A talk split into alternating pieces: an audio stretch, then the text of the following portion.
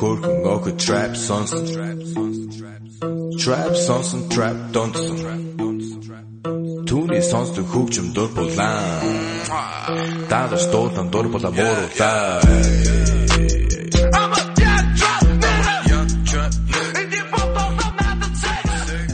Hey, welcome to a brand new MMA Roasted podcast. It's me, Adam Hunter. We got Shang, we got Ween Dog, waiting for Tyler. We got a stack show. We got Jay Hieron, um, former UFC. He, this guy was in the UFC. He was in Strike Force. He was in Bellator. He was the IFL champion, uh, and uh, other things. And, uh, so he's gonna be joining us. He's also now, uh, doing great as an actor. Holy shit. Wait to hear him. We also have a press conference, uh, between, Wow. uh, we have a press conference between, uh, Trap Gambino, Ashley Gambino's husband, Oh no. fighting Marquise Nelson. So we got a stack show uh, uh, here. I want to thank our sponsor, Speedweed. Marijuana is legal in California. Don't go to the dispensary to get it. Get it delivered right to you. They got edibles, they got weed, they got CBD, they got THC sex lube, which my wife and I use all the time. Highly recommend it. Uh, I recommend it. I even masturbate while using it. That's how good it is. Uh, I want to get double high. So, um, check it out. Uh, go to speedweed.com. What's going on? Uh, so, uh, me and Shane, we've been doing these Zoom comedy shows. Uh, yes. which, which I, I, I got hired by last week by, by 10th Planet Boulder, um, my friend Connor and, um, and Heather Jo Clark. Heather's a former UFC fighter. Connor's a former Strike Force fighter. And they have a gym now in, uh, you know, in Denver, Colorado. And they said, hey, we want to, want to, you know, do a comedy show for our students. So we want to hire you. And it was awesome. It was awesome. But it's still hard because you have to mute the crowd. And the reason you mute the crowd is because idiots ha- come in. Like it's one thing to like heckle in person, which is still I think a pussy move, but to do it on the internet is like the lowest form of heckling. There's like because at least in person you can see the person.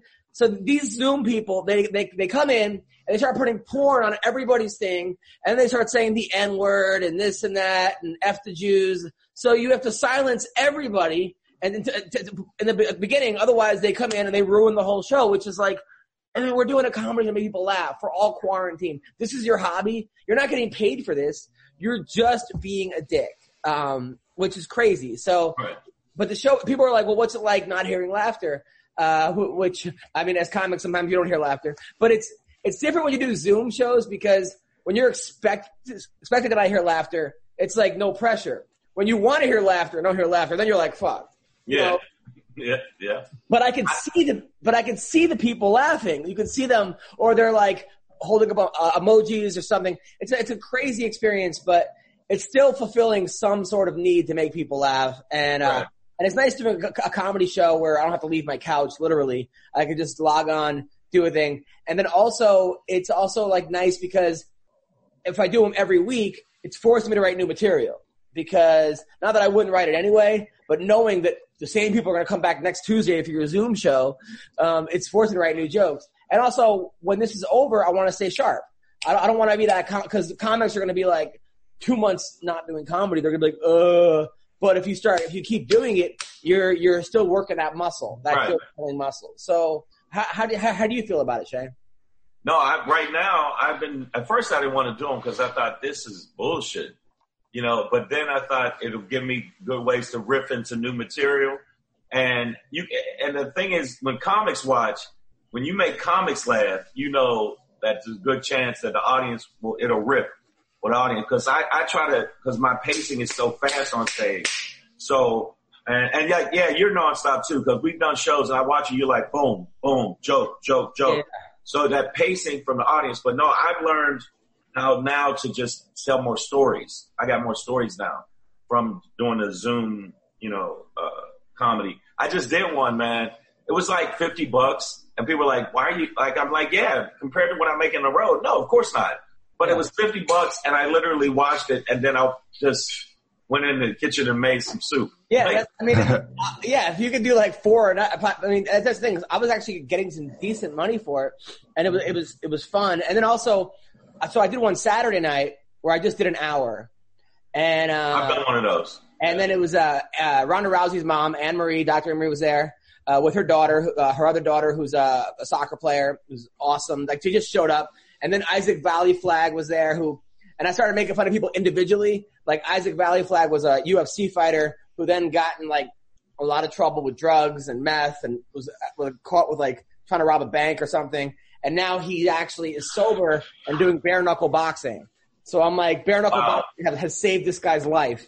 Like who would have thought it would be bare knuckle? So I made fun of him. And then Cody Bollinger is here. He's the guy that like, he was in the UFC, made it to the Ultimate Fighter, missed weight. I'm like, well, at least he made weight for the Zoom show. And I was just like ripping and Heather Jo Clark. I'm like, I, I'm, I'm not surprised that you were in the UFC because you're the ultimate fucking complainer. And I was, you know, I was having fun. It was, it, it, was cool. I was, uh, but yesterday was a rough day because I have this dog, my dog Miles, he's got a missing ear.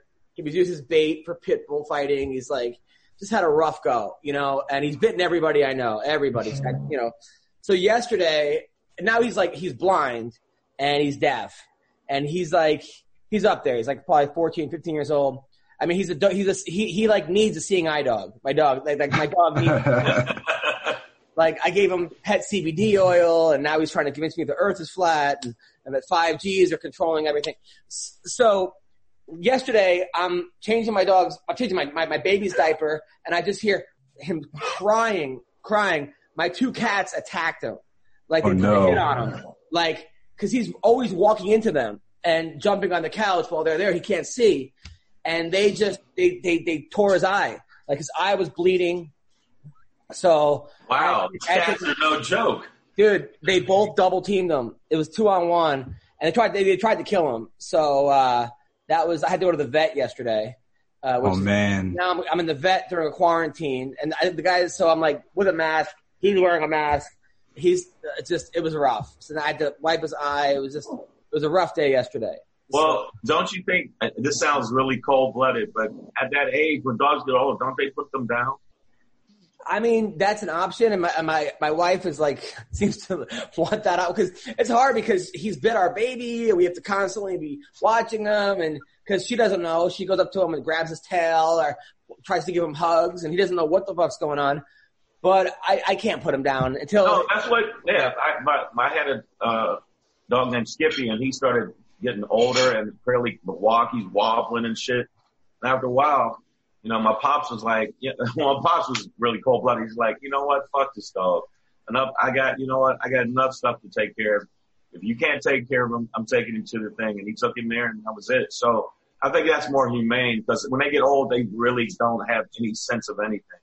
No, I know, I know. But then, like, he'll be happy. Like, like if, if I take a, like a meatball or chicken out, all of a sudden he, his, his eyes come back and he's running around. So it's it's, it's hard. It's, it's Yeah, hard. once they once they stop eating, that's when it's like I have this old ass pug right here, dude. Look at this old ass piece of shit pug. And I talked to the vet and I said, when should I know when to put her down? And she basically said, when they stop eating and when she can't walk, that's pretty much, you know, Yeah. Done. But Uh, When they can't walk is really, that's really bad. Yeah, my wife's grandparents are like born again Christians, right? Super, like she's half Mexican. They're Trump supporters. They they they, they like every day watch. You know, they love the They're Trump supporters in this climate. Mexican Mexican Trump supporters, which is like being like R. Kelly for Amber Alerts, right? Yeah. And um, so they put in my comedy show. They were bored. Like, let's watch Adam's comedy. They made it three minutes, and now they're mad. I'm like, aren't you guys supposed to be forgiving? Uh, no, like, Yeah. like they said because I was like, oh, all these wife jokes. And they couldn't believe it, so that they were like mad at me. It was the whole thing. I've Uh, seen people. I've seen people uh, heckle you, but you don't get it that bad. I've had, I've had people walk towards the stage. I've uh, hit people in the face with a mic. I've done in Philly. I've smashed somebody's teeth out with a mic. really? Yeah, fuck them. Yeah, because he he grabbed my he tried to grab my foot and pull my foot. So I took the mic. You know how it has a big metal bottom? I just swung it like this, caught him right here, and I didn't have any. I I lost the lawsuit, but still, yeah, because the club sued me. Club called, and this is gonna be the most hilarious thing. The club was called Stitches. Bullshit you not. That is the real name of the club. It ended up getting bought by the uh, Comedy Factory. Yeah. Yeah. I was at a show in New York at the New York Comedy Club. Remember they had that small room Yeah. closet that turned into a club, and then like the actual room. I, I used to plunge the toilets to, for stage time, and um, oh my god. and like put away chairs at like two in the morning. And I was on the, the only show they put me on was Ozzy's Puerto Rican show. Started at midnight on Friday, and I, I would get the, like the, the, the check spot, the worst spot. And I was the only one who did, who, who, who was white. They hated me to begin. with. So about to go on, there was a comic named Angel something. He had like tattoos all over his neck, and like he was he did some time, whatever. He was pretty funny, but he was on stage, and then this other comic like, or maybe he was drunk and he wouldn't get off. The other guy kept lighting him. The comic kept lighting him. It was like a tag team thing where you bring up the next comic. The guy went, approached the stage to grab the mic out of his hand, and the comic let go. He hit himself with the microphone. So he thought he got punched. So he just cracks the comic. All the crowd runs out. Like the comics are fighting each other, right? Nobody pays the bill. Fucking lights come on. Cops get called. I'm supposed to go next, right? I'm like, I'm not going on. And then some comic bumps me and still goes on. So some comic's still doing material that everyone's like running out and the cops are there. This is, uh, I think that's great though. yeah, I've no, I've I've seen shows because I I fluctuate from doing mainstream shows to urban shows, and the everybody thinks the urban shows are the worst. No, no, it's been the mainstream shows. Laugh Factory where Dane, Dane Cook said something about said word Mexican, and then a whole bunch of Mexicans wanted to beat him up. yeah. And then uh, when I was on the road with Dave Attell and ended up being their bodyguard with Dave Attell and Louis C.K. And they were so mad at them about jokes because Dave Attell was just going on people. We're in London. Oh yeah, your women are ugly. Oh yeah, you drive on the wrong side of the road. What the fuck is up with your teeth, people in London? And they didn't see that as funny. They saw that as, I thought it was hilarious. And so I, I'd have to always, I've gotten fights with people because I needed the money to finish the tour because they wanted to beat them up. They It was- never came at me. Wait, it was you, Louis C.K. and Dave Attell? Da- Dave Attell. That's London. an amazing tour. we I, I went up first, and then I would literally they would do so bad sometimes because he was he was a little tipsy, just a little bit, but he's funny. And then we come off stage, and these people in these pubs were like, "Bollocks, we're gonna bite your face in, and then we're gonna grab you and drag you down the street." And I'm like, "Dude, don't hit him. I need him for the rest of the tour." I Cool. literally I became friends with him because of that, but I was like. And it was weird. I got into a shoving match, and then the one dude, I, I actually grabbed his, I, I grabbed his wrist and turned it, and then he went down. And then they thought I punched him. I was like, no, I was only trying to make sure that he didn't hit Dave. Of course. So it, yeah, so it wasn't even that. But I, I'm so glad I work nice clubs now. I'm so glad things are going like up to this point. Things were going really well. Uh, yeah, I saw, I saw, dude, I hated your Instagram stories, by the way, cause you make these videos where you're like, a night, a life of a comic. And it sees you checking into like fucking, I don't know, some kind of palace. Like, I was, no, I was. and then, and then you don't show any of your set. Everyone's getting standing ovations. You're like, off to the next place. I'm like, what is this bullshit? What is Oh, this? you know why? Because I wanted them to come see the live show. I had like a bunch of comedy clubs in a row, and I was like, I wanted them to come to the next show. That's why I wasn't showing any of my set. I know, but all you're showing is you checking into like a five star hotel, people people loving you, and then I'm like, what the fuck? Why did I just watch this? I feel shitty about my own life. I gotta watch this. Like this. Stop is, it, Mister uh, Tonight Show. Shut the fuck up.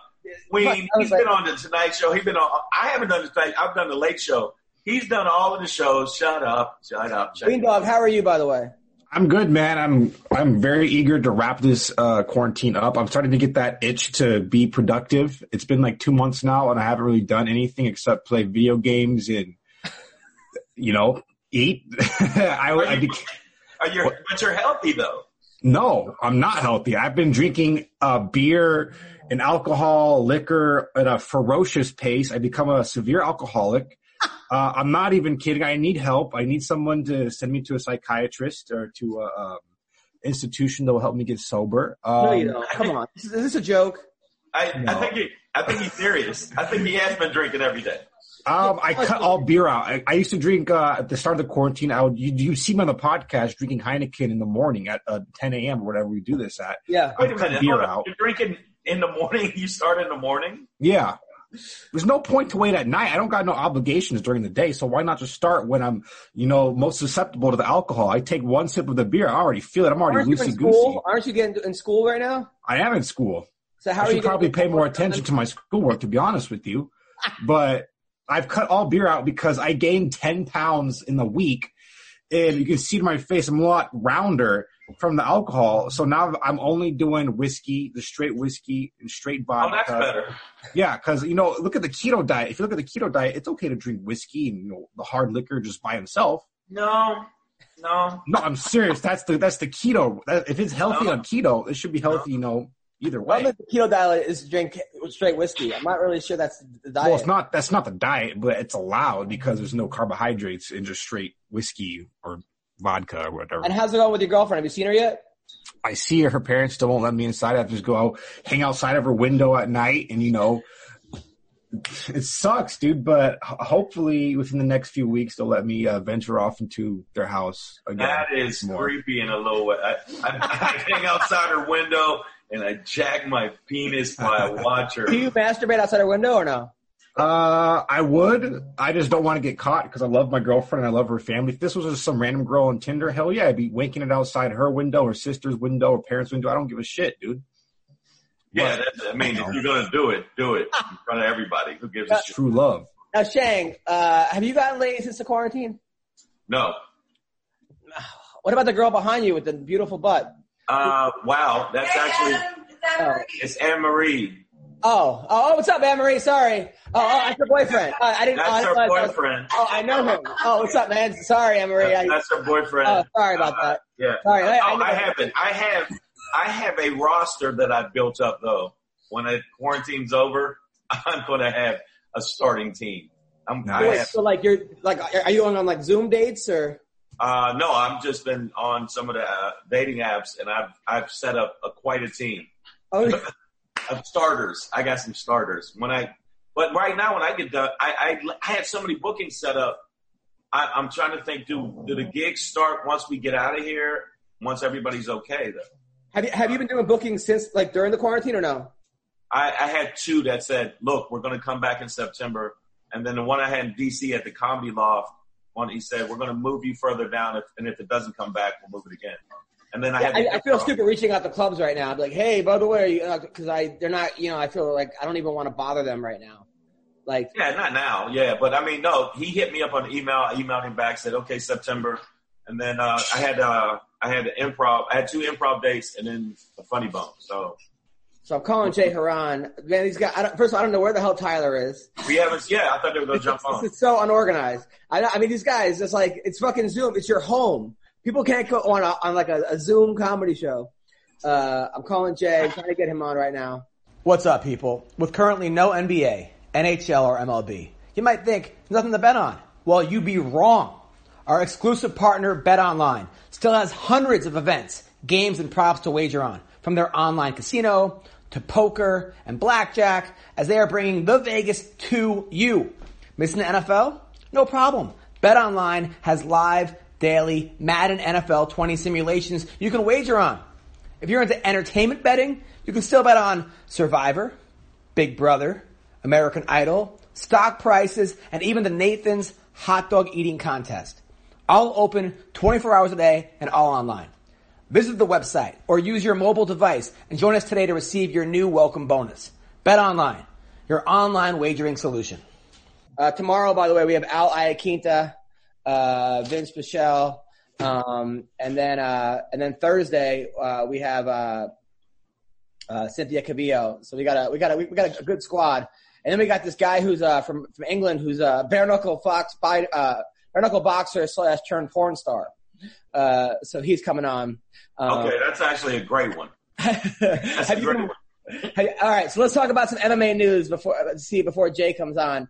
All Okay, right, is so- Jay coming on first?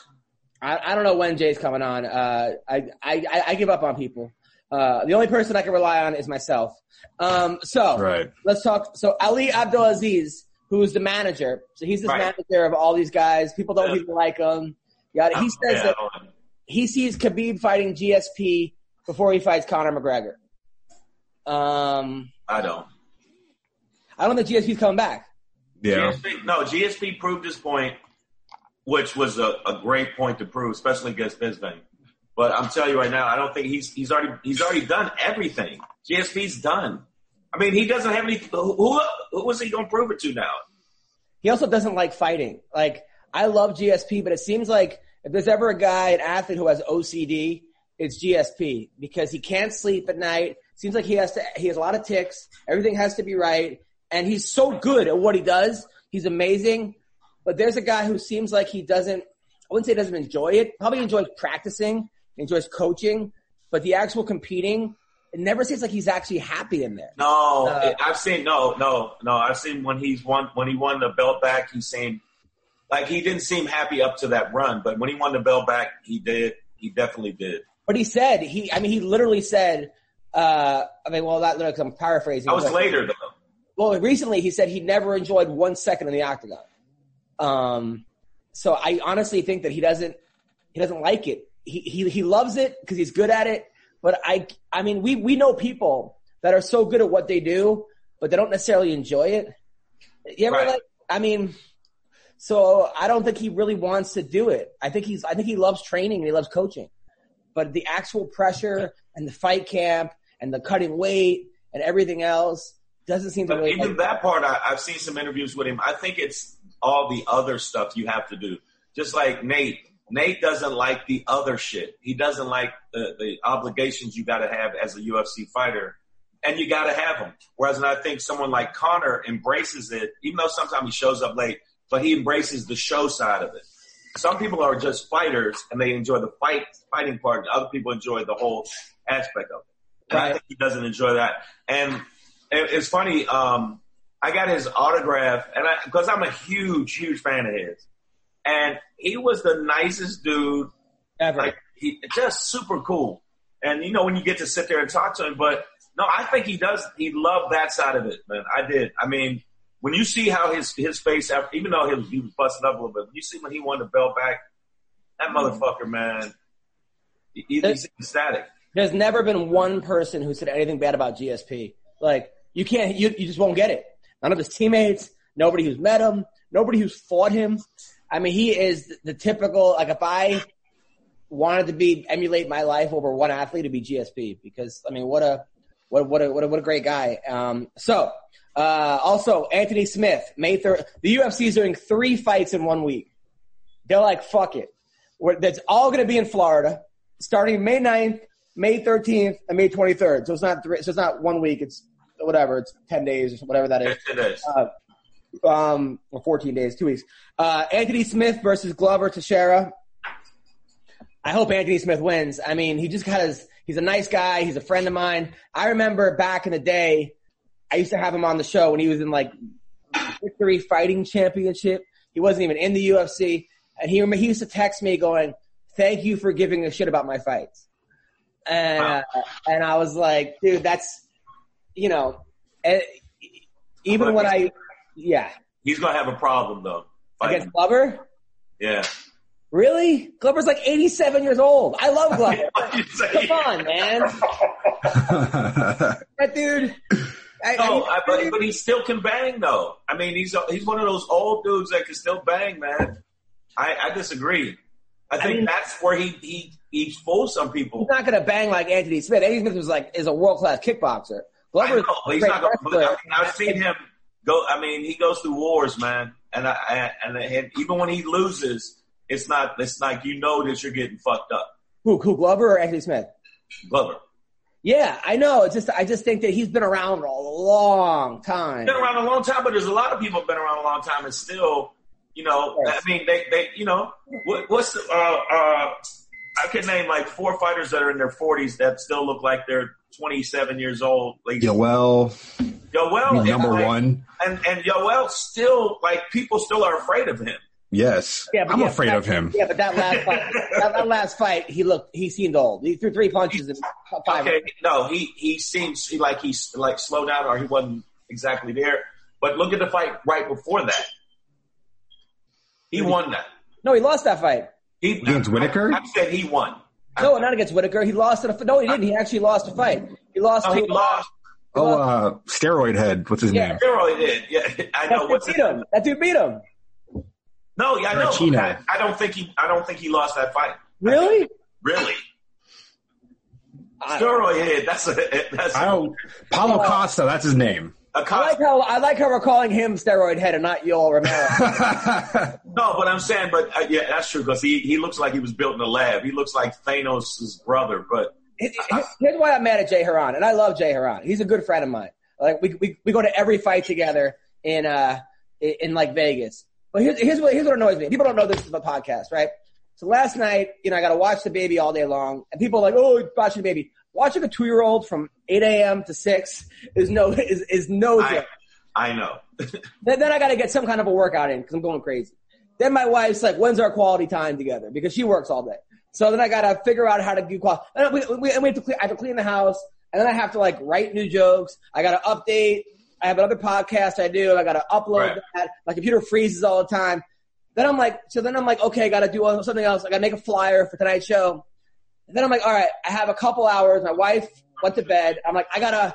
I've had Jay Hieron on my podcast what like ten times already. What am I to talk about with him? And he's he's a guy that right now has been in you know ten shows. He was just in like uh you know he was just in John Wick three. He was in Iron Fist, Luke Cage. He was in Daredevil, Jessica Jones, Equalizer 2, which he had like a part with Denzel Washington. He's also fought everyone from, from GSP to whatever. So I spent all night long watching his fights on Fight Pass. Right. It's like, and, and it's not like you could just get to some of his fights because he was on like Affliction, Day of Reckoning. So I got to go find. Uh, he's at you know hour two, minute four to watch him knock out Jason High, and I'm like, fuck, I never saw this fight. I can't wait. So now I'm like, oh, it's gonna be a great podcast. We got Shane, you're waiting for it. Right? and then he doesn't fucking pick up. And now, so now that like that bugs the fuck out of me because now people are like, oh, you don't have any good guests, or uh, fucking this show But- sucks without me. supposed to be- So And I- I he, fucking- knows, he got he knows the time, right? dude, three times I fucking texted him, and he said, well, he goes, remind me Tuesday morning. So I fucking reminded him Tuesday morning, uh, and uh, what, what what am I gonna do?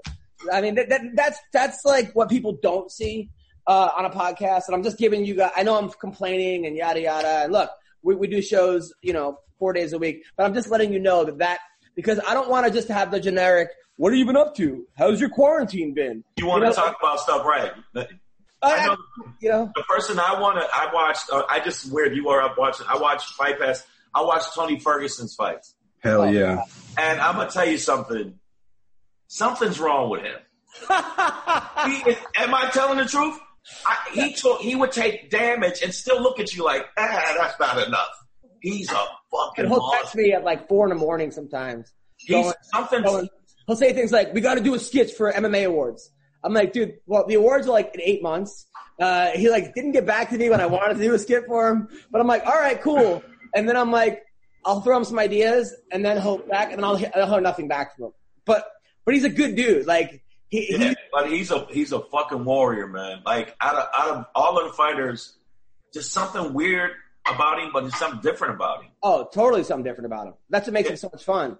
Yeah, Makes him- he's- And, and Gaethje's a fucking psycho too. So that's that fight's. I mean, people that are complaining, I wanted Khabib versus Ferguson. Look, I want a fucking like, song like Mandingo. Okay, I, you know, uh, fucking. Not can't that I, have it. I'm It's not complaining about my song, but I'm just saying, fucking be happy, guys. The entire. Everything else is off the air, and Dana White is giving us three fights in ten fucking days. Okay, when everyone's mad at him for doing so, and people are still like, "Oh, this is not cool." Then, like, what the fuck do you want? He, he's literally going to the only state. He's building an island that you guys to have fights in. like like Enter the Dragon Island, where people can go and fight. And and people are still mad at him. I like what? What do you, You know want? why? Because because people are a bunch of yogurty ass. People are yogurty, and they've been yogurty. They they get all sensitive and soft about People, it. people, people complain to me like, dude, uh, I'm unsubscribing to your channel. I'm like, then do you like, bro? Then go. You're it's YouTube. There's literally eight billion other things to fucking watch. Go watch cat videos. Shut the fuck. Go ahead. I'm giving you a fucking hour and a half show every day. Uh, like, I'm not making much money on this, if any. All right. I'm just trying to like have fun, talk to my friends, fucking get the word out, promote some fights, talk to fighters, like keep life entertaining for everybody. you know, and uh, that's all I'm trying to do. And like, and and people are like, ooh, then, then go complain. Like, what the fuck? Do you, what do you want? Well, and you can't control the fighters. The fighters were supposed to be on the podcast. You can't make them like you can't go to their house. And even if you did go to their house, what are you gonna do to them? No, I mean, look, I mean, Jay Hieron, I, I fucking love Jay Hieron, but like, I right now, I could go to get Don Frye on, I get someone else, but whatever. Like, I'll, I'll get Jay on later on this week. Tomorrow we got Ali Akinta, and that's the other thing. I got we got Vinc Pichel, Ali Akinta, and Yves Edwards on tomorrow, and Oh, Yves Edwards is Yves Edwards is funny, man. funny, and he's, I mean, I- we Smart. some of his fights. I mean, like, like Ween Dog, we, I didn't even realize he fought Masvidal, uh, Yeah. and he fought, uh, Tony Ferguson. Yeah, like 10 years ago. I mean, holy Yeah. shit. In fact, when he fought Masvidal, there's an interview with Masvidal where he said that's the person I was afraid of. Yeah. Yeah, yeah, He said he was afraid of him because Yves, Yves got one. Yves, they, his wrestling was like sneaky, but that motherfucker would kick you in the head, and it was lights out. He also has no expression. Like he's one of these dudes that like you can't get in his head. Yeah, it Uh. doesn't. Nothing shakes him. Like you don't see him get shook. No, nothing shakes this guy. Yeah. Uh, that's which is like scary. That's a scary. Like I'll tell you, people like who's the scariest person I've ever met in real life, fighting wise? Josh Barnett. Josh Barnett. Really? He has those killer eyes. He, Like- he, he has the eyes where like, oh, at any moment he can snap and just. No, he has like no, he has like the opposite. He has dead eyes. Like he has those eyes that like the doll's eyes. like he might have like he has those Me. Dex, he has Dexter eyes. You know how Yeah. like Dex, Oh, yeah. you know how Dexter never nothing ever got to Dexter the first couple seasons. Uh, Like, so he- that was the scariest out of all of the fighters. dude, he's there's something about that guy, and like I, I'm a big fan of Josh Barnett, but he was he told me that back in the day he couldn't get training partners. He would go online and be like, "Hey, you're a big guy. Do you want to fight me tomorrow at the YMCA?" And then they would just pick a YMCA in Washington. There'd be like a pool there, and kids would be in swimming lessons, and two fucking huge guys would be fighting in the like the weight room upstairs. Like that's Okay, scary dude. Uh, um, like the scary, I, like no, I mean, it's all of them are scary to me because I know even though they're really nice people, yeah. they they could really rip my arm off and just start beating me with it. Um, believe it or not, he wasn't scary, but I just saw that like undercurrent. You introduced me to him, Tyron, Woodley, yeah. because he had that undercurrent like I I could really fuck you up. Yeah, and you know Woodley's one of those dudes that like He's nice, but he's somebody came over and started talking to him the wrong way when we're standing in front of the dime, and I saw him go from being really cool with me, and then he started being a little bit. well, he's also really smart, but he's got a chip on his shoulder, you know. Oh yeah, yeah, for sure. And he's also very aware. Some people like think they can like kind of insult you without insulting you. They insult you, but you're, you're like not going to catch it, you know. Right. Um, and he he'll, he'll catch it. He's also kind of like a pit bull, where like you have to watch where you're at. But once he's your friend, he's your best friend, and he'll He was super cool, but somebody start came over and said the wrong shit to him, and he said, uh, he said, I think if oh somebody said that he thought that if Robbie Lawler would have uh, would have got up, he would have won that fight. I'm like, no, I mean you got to watch the fight. There was no way Robbie Lawler was getting back up. Fans are so stupid. Like it's just stupid. I mean, like he he like don't get me wrong, Robbie Lawler is a dog, but in that fight, he didn't. It wasn't Wayne. You saw that fight yeah. when, when Robbie Lawler went down. You saw literally his legs buckle. hmm So even if he could get back up, he wouldn't have had any legs. Yeah, dude. No, I don't get why people, a lot of people get mad at the refs. I sometimes put myself in the refs, like shoes.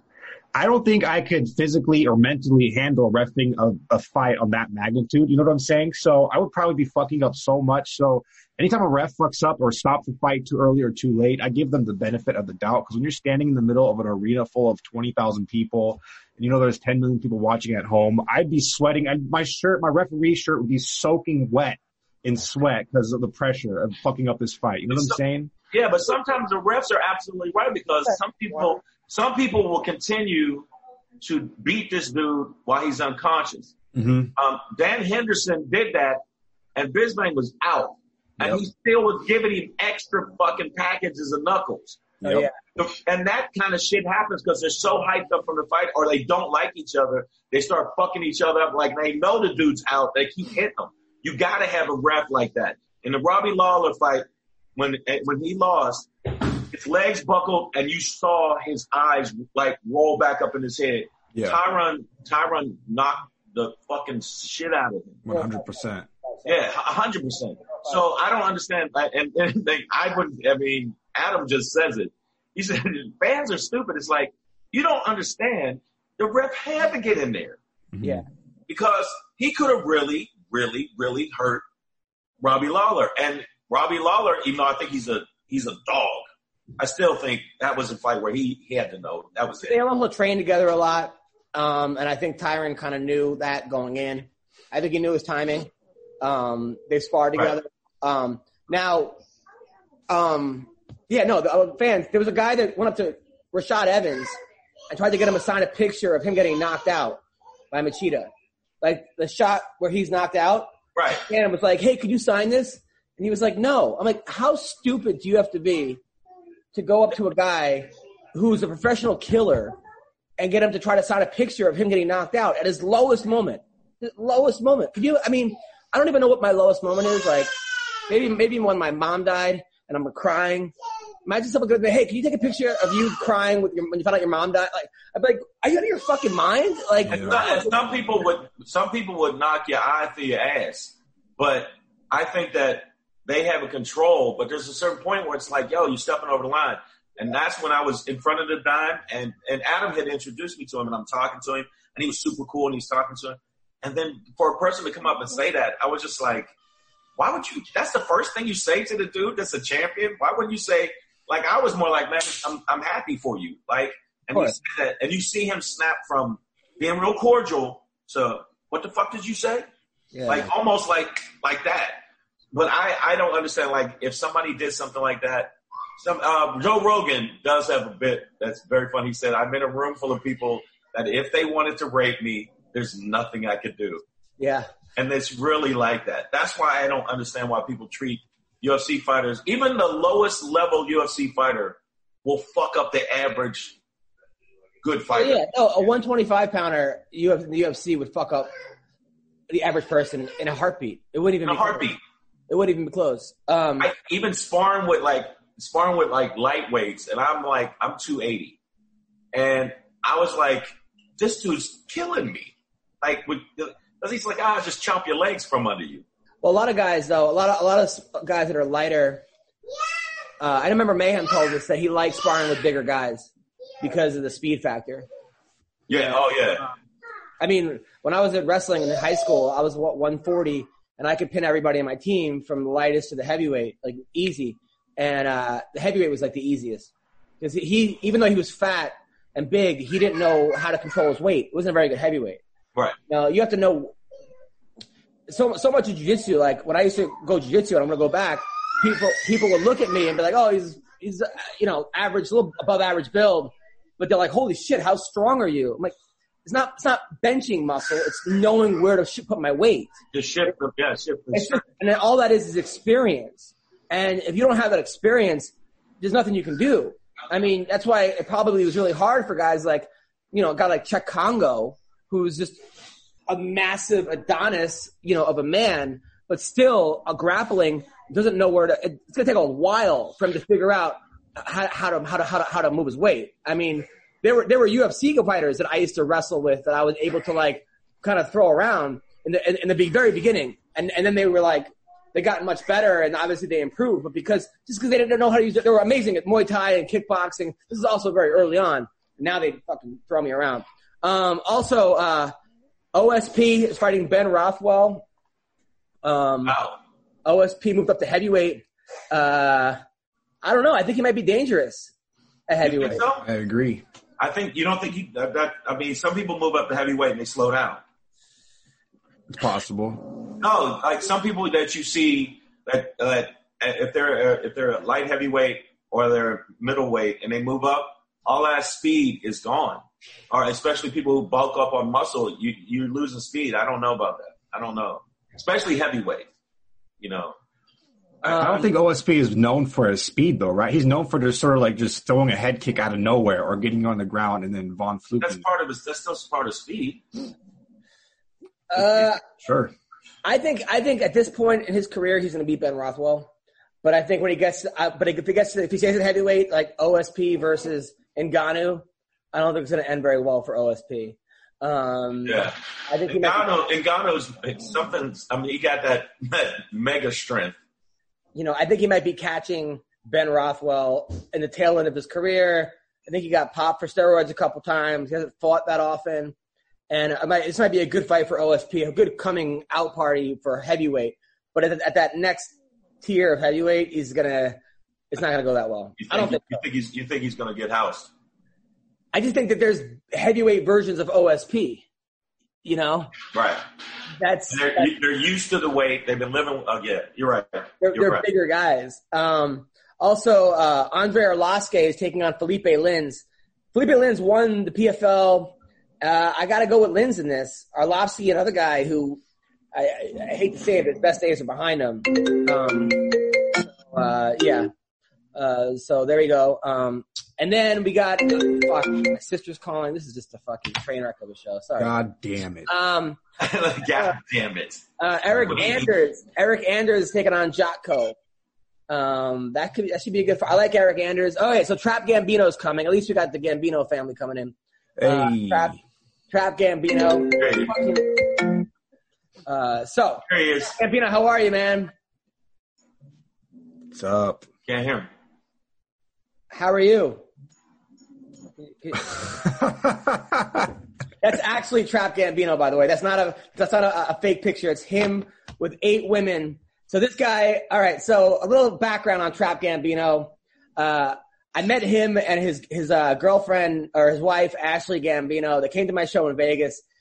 I, I saw lots of pictures of him with like nine women or ten women or, or uh, uh, and and I was sort of um, just confused as to what the hell is going on.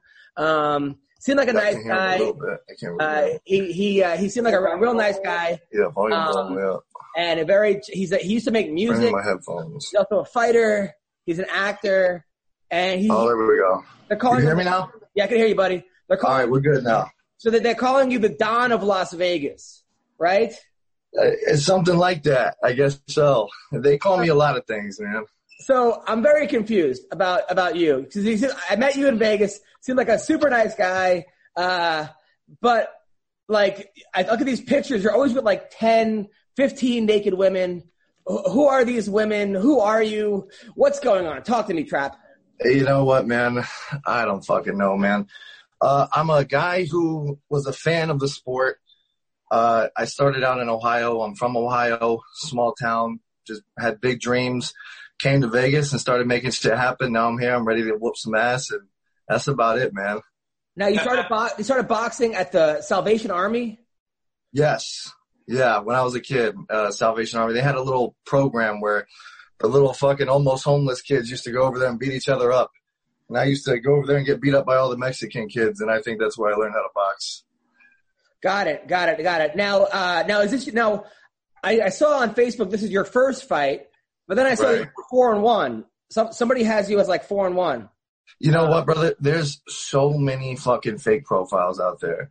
There's, uh, I think that's where a lot of this confusion comes from because a lot of people, um, there's, there's fake profiles that message, uh, real people and then those real people will talk shit to the fake trap Gambino. And, you know, their shit talk will hurt the real trap Gambino's feelings. So I'll talk shit to them and now they got beef with the real me. Hey, how do I push this button where I can see everybody? Uh, go to top right um, where it says uh, uh, profile view uh, or Yeah, like, Speaker view, speaker view. something like that. Should be in the top right corner. Yeah. That's, you know, fuck it. It's not a big deal. No, no, you see the top right. There's like speaker view, and then there's also uh, something view, top right. So okay, Um, so so so when I had you and your wife on, I got a bunch of texts saying that you and your wife were having wrestling sessions with women online for money, uh, and they were naked. Uh, and is, is this any of this true? Like, what's what what is this? Talk to me about this. So the reason you won't find videos and pictures of that shit happening is because it's not true. Uh, there's a fucking fetish wrestling, uh, you know, group that I don't know. These girls call up dudes and they say, "Hey, I'll choke you out with my legs for like three hundred dollars." It's basically fucking prostitution, Right. and uh, I'm not a fan of that shit.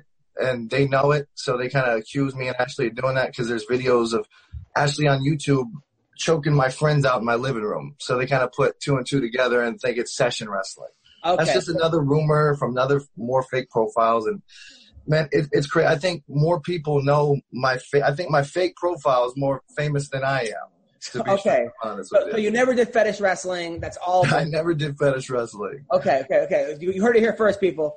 Trap Gambino does not do fetish wrestling. Uh, shout Kind out. of a disappointment. Now, Ween does do fetish wrestling. I do the reverse way though. I pay girls to come over here and so I can choke them out and slap them. Hey, out. everybody's got a thing, man. I think Everybody it's, got a thing, yeah, exactly. I think it's close to prostitution, but you know, whatever.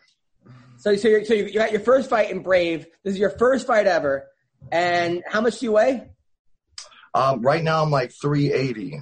You're 380, and you're fighting a guy who's also a, bigger guy. And this is your. And now you. and Now, where are you training at in Vegas? So right now, because of quarantine, everybody's training in their fucking homes and their backyards and shit. But thankfully, I'm in Las Vegas where I'm blessed to be around a lot of talent around here, man. And I have talent coming over to my house, straight up just coming over to my house and helping me out one on ones, three, three, uh, three sessions. And it's, uh, you know, you just get it where you work, get it where you can, man. I've been doing yoga. I've been having hella quarantine sex. I've been practicing the missionary position. Hell, I might hold my opponent down, just fuck the shit out of him. Yeah. I don't know if that's legal, but it's in Florida, so it might be. All right, so you're planning on fucking this guy. Uh, this guy. Now, what do you know about this guy, Marquise Faith? He's a huge black dude. But what else do you know about him? So, uh, he's a big black guy, probably listens to rap music. Um, Probably. Probably, yeah. We can make that assumption. yeah, uh, I don't know. Uh, To be all honest, he's a cool dude. Uh, I did some research on him a little bit. I, he, he ain't got many, I don't think he's got like, he's got like two or three fights. Um, I haven't seen much on him, but I respect this guy just because he's not falling into all that stupid trolling bullshit. These fucking profiles that are talking shit to him. They're talking shit to this guy, to my opponent, posting pictures of pretending to be me, and he's not falling into it. Thankfully, he's one of the few that haven't fell into it, and I appreciate that. So I respect this guy. I'm going in with full respect. I know he's a tough guy. I know he's more experienced than me. I know. uh I know that uh, he's coming and taking this fight seriously, and so am I. So So it's, it's at Palm Beach. State College. You guys are the main event. The ma- your your first fight, and you're already the main event. Now, is this pro, pro or amateur? this is amateur. Amateur fight. Uh, you you're, you're 380. This guy must be about 350. Uh, He's about the same weight. Yeah, I'm. I'm guessing I'll be about 350, 360 when I step in there. you're smoking a lot of weed. Is that is that a good thing? Uh, how you assume this is weed? yeah, you know what, man? I'll probably quit about about uh six to eight weeks out because this shit this shit calms me down, and I don't want to be calm during the fight. I just lost you for some reason. Am I still here? I can Yeah, see you. Yeah. Uh, uh, Okay. uh, Jay Hieron, is that you? Hieron. By the way, Yeah. Yes, sir. I'm in here. turn your video on, Jay. Oh, how do I do that, bro? Come on, dude. Dude, dude, wait. There's, there's, Should have had your wife Video figured out like I had mine. There should be a, a little video on. So I, I'm trying to get Marquise Faith on. Uh, he told me that he's getting off the expressway now to park. Uh, this is a, this, Okay. is, this is a very this is a very very organized press conference. he said it's very organized. All right, so here he is. Yeah. Mark, we got Marquise Uh, Faith. We're gonna have Jay Hieron on right now. By the way, Jay uh, is a former UFC fighter, strike force fighter. Uh, you know, he's been in Bellator. He's huge wins. Uh, he was supposed to be on earlier, but he forgot about the show. Even though I get him tickets to every fucking fight, He's supposed to Shut be the my friend. fuck up. I didn't forget, bro. I was, all fucking night I was watching in the this middle fight. of the fucking desert. All right, Hey, if you're a fan of My the sport, bike. you know who that guy is. so so we're gonna talk to Jay about his his own career. But first, we got this press conference. So Marquise Faith, how are you, man? I'm good, man. How you doing today? Good. Now, Trap Gambino was talking a lot of shit about you before the fight, by the way, just, just now. he was saying all kinds of things. He said he's going to, uh, no, he didn't say that, but he said that his plan is possibly to take you down and have sex with you during this fight. Uh, Is that something that you're prepared for? Um, actually, I'm absolutely prepared for the for the takedowns. I don't know about the sex part. You know, I don't. I, yeah, I don't know about that, but uh, I'm absolutely prepared for the takedowns. All right. Now, is this your first fight as well? No, no, no. I've, I've had a a couple Thai fights. Uh, one MMA fight, uh, which was a few months ago. But um, no, this this not this this would be my second MMA fight. I Hey, did. is that I, a I- drop I tap? That's a nice whip. Thank you, man. Appreciate it. Appreciate it. And But yeah, I got uh. Keith, man. I have a I had a, a few. Of course, I grew up boxing, so you know I've got a couple amateur boxing fights. You know, from like the ages of eight through like fourteen. So and what's your record in MMA? zero and one right now. All right, you're 0 1. Okay, all right. Now, Trap Gambino, he's he's, he's got some power. He's 380 pounds. Uh, he hangs out with a lot of hot strippers, uh, a lot of hot porn stars. Um, how are you going to deal with this power? Well, I, I have a lot of power myself. You know what I'm saying? So, of course, I, I I've taken some punches. So, dealing with power, dealing with punches shouldn't shouldn't be an issue for me. You know, I, I can hang with the best of them. I train with some pretty top tier guys who hit pretty hard, fast hands. So, dealing with power definitely won't be an issue for me. All right, so all right, why are you going to beat Trap Gambino? Uh, I got a lot. I got a lot to prove right now. I'm coming off a loss. Um, a loss I felt they took from. You know what I'm saying? A, a loss I felt they kind of took from me. Uh, I just got a lot to prove. I got a lot on my back, a lot of personal stuff I've been dealing with, and the, you know what I'm saying. The best way to get it off is to unleash that onto somebody else. So I mean, I just I don't I don't see me losing this fight. I, I can't I can't afford to lose this fight. And, and Trap, how and Yes, why sir. are you going to beat up Marquise Faith? Say that again. How and why are you going to beat him? Um, it's no secret, man. Uh, Stand up is where my game is. I'm going there and I'm throw some hands. I know this guy's probably, you know, all in all, he might be the better fighter than me. But I know I'm gonna catch him, man. I know I'm gonna catch him. Just like he knows he can't lose this fight. I can't lose this fight. I've had years, years of people doubting me, and I've made it here through people doubting me. I came this far through people doubting me. Now I'm just wondering how fucking far can I take this thing? You know what I mean? I made it this far. Let's let's see what else I can do. Let's see if I can See, the do only- the same the thing in the thing in the gym. is- I can do. The only thing is, is you could catch me. I'm not even gonna say you can't. Anybody can get caught, but if you catch me, can you finish it? Is the question. Only got- one way to find out. question. You gotta finish That's a it. great baby. question. 'Cause Dang, I'm, I'm, I'm, a, I'm, a, I'm a tough guy to finish, man. See, that's a great question because uh, nobody knows exactly what's going to happen in this fight. Nobody know. There's no footage of me. There's no nothing like that. People people don't know if I'm gonna come in with a karate stance and get knocked out quick. They don't know if I'm gonna come in there and try to wrestle. They don't know if I'm a box. But uh, you know, I've been dropping hits left and right. The only way to find out is to tune in, man. This fight is gonna be fun. I promise you, it's gonna be fireworks. Gonna be a lot of fun. A lot of fun. Now, who out of the two of you who has banged more chicks? Like what the kids are saying, like it's called the body count now. It's called the body count. What's your body count? So we'll start with Trap. How many chicks are we talking here, dog? Uh, in all honestly, like banged, probably about eight. I'm not even playing. I'm not All even right. up front. Probably about eight. All right, But those bitches you see me kicking it with, those are all promotion, man. Like, I, I'm not even on front, man. That's all promotion. When you see me kicking in the limos, as soon as I, as soon as that fucking camera goes off, I'm like, get the fuck off me. I don't want these bitches on me. I want, I want money and I want power and I want to fight, man. I don't, I don't want to. I'll fuck when I deserve it. You know what I mean? Yeah, I'll it's party when I deserve it. All that, all that other shit's just for promotion, man. it's Uh, just for well, character. I'm I was a stud in high school, football stud in high school and college. So I got a I, I, I, I got a pretty long pretty long rap sheet I'd say. As of late though, you know, I'm kinda in a different you know what I'm saying, different mind frame. So, you know, my savage life is kinda behind me, you know, for, as you know, the past couple years, but I got a count that I've probably lost count on. You know what I'm saying? So, all right, so Marquise has uh, advantage there. That's a big advantage of the fight. Yeah. Dang, any any questions for these two? I couldn't. Do you have I any want a question. Yeah, you're, you're, you're part of the press. This is the No, press. no, I, I, I didn't know that. No, I'm gonna ask Trap and then Marquise. All right, so yo, do you have a specific thing that since you are gonna be fighting that you know you can use that other than power, because you both both said shit about power. I'm talking Right. about do you have any technique that you go, if he tries to use this on me, I know I can use this. I've watched I've watched his sparring more times than I think I've slept in the past month. Um, I, I I see holes, but you know what? Again, I'm less experienced than him, so if I if I stay in there long enough, he's gonna see my holes. But the thing is, he can't see any holes right now. That's on that's on you know holes. footage because there, there ain't shit up on it. Go ahead. I, I, I've seen Ashley's holes, but that's because on your Instagram.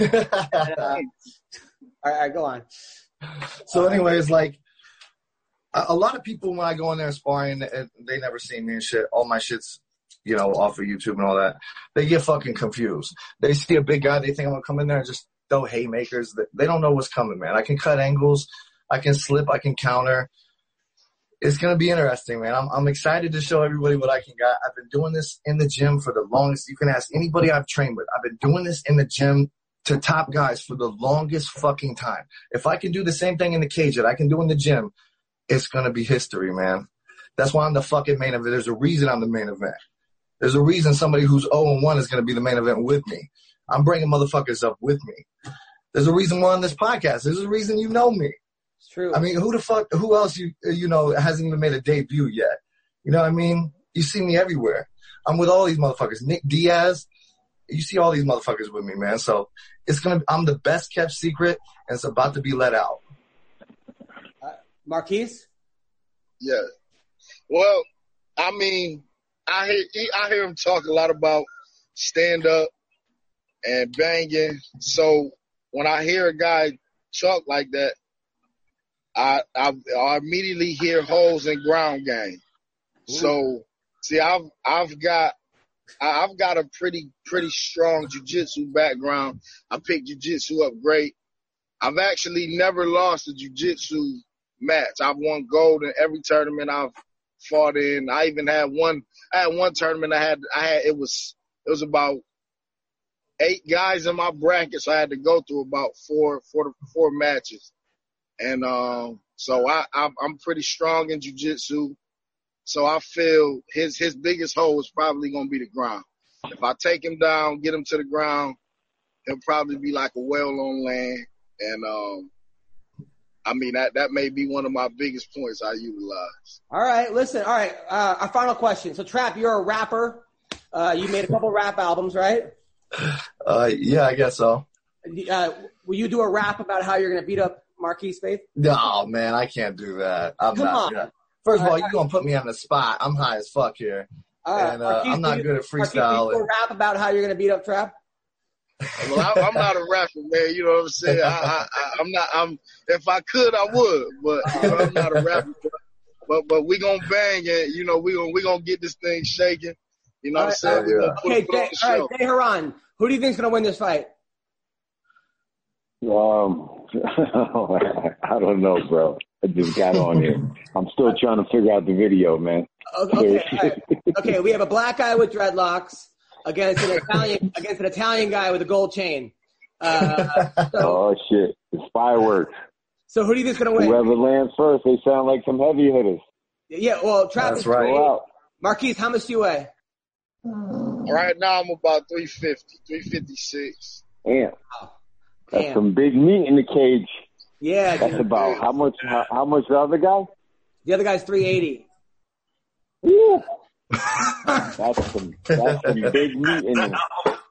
They're Man, gonna be a listen, big fight, whoever lands literally. first in that one, Yeah. Real men. whoever, whoever whoever lands first, that's a lot of that's a lot of weight behind those punches. okay, who's seen their penis in the last year? Uh, Trap, you, Yo, Uh, yeah, yeah, a few times. Hey, I can, I can, I can only, I can only see it when it get hard. That's it. oh, all right. That's the only time you got to see it, man. That's the only. That's, Uh, exactly. That's the only time I need to see it. So. yeah, that's the only time we need it. Of Don't hate. um, all right, now uh, All right. Well, listen, I'm excited about this fight. This is this is, this is going to be a great. How do you turn on video?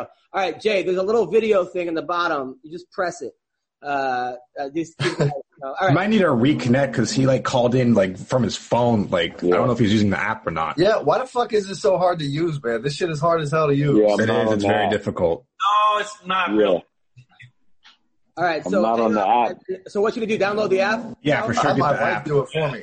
All right, so Jay, download. Wow. All right, hang out, download the app, call back in a second. I, I I watched every one of your fights last night, by the way, and I watched all your movies and all your TV shows. I was up till four in the morning, Oh man, and then you know. All right, so so Man, hang he was out. doing I'm research. calling back in, bro. Relax. I'll be right back. Okay. I'm gonna download it. Peace. Uh, Marquise, and I want to say that Marquise the Trap. I, I mean, the bottom line is when you get in there, he did say every uh, all most fights end up on the ground, man. I'm trapped. Most ends up fights end up on the ground. So Right. unless you just unless you stand up, you know, and just say fuck it, let's just bang. But uh I like the fact that you both are like, look, we're gonna put on a show.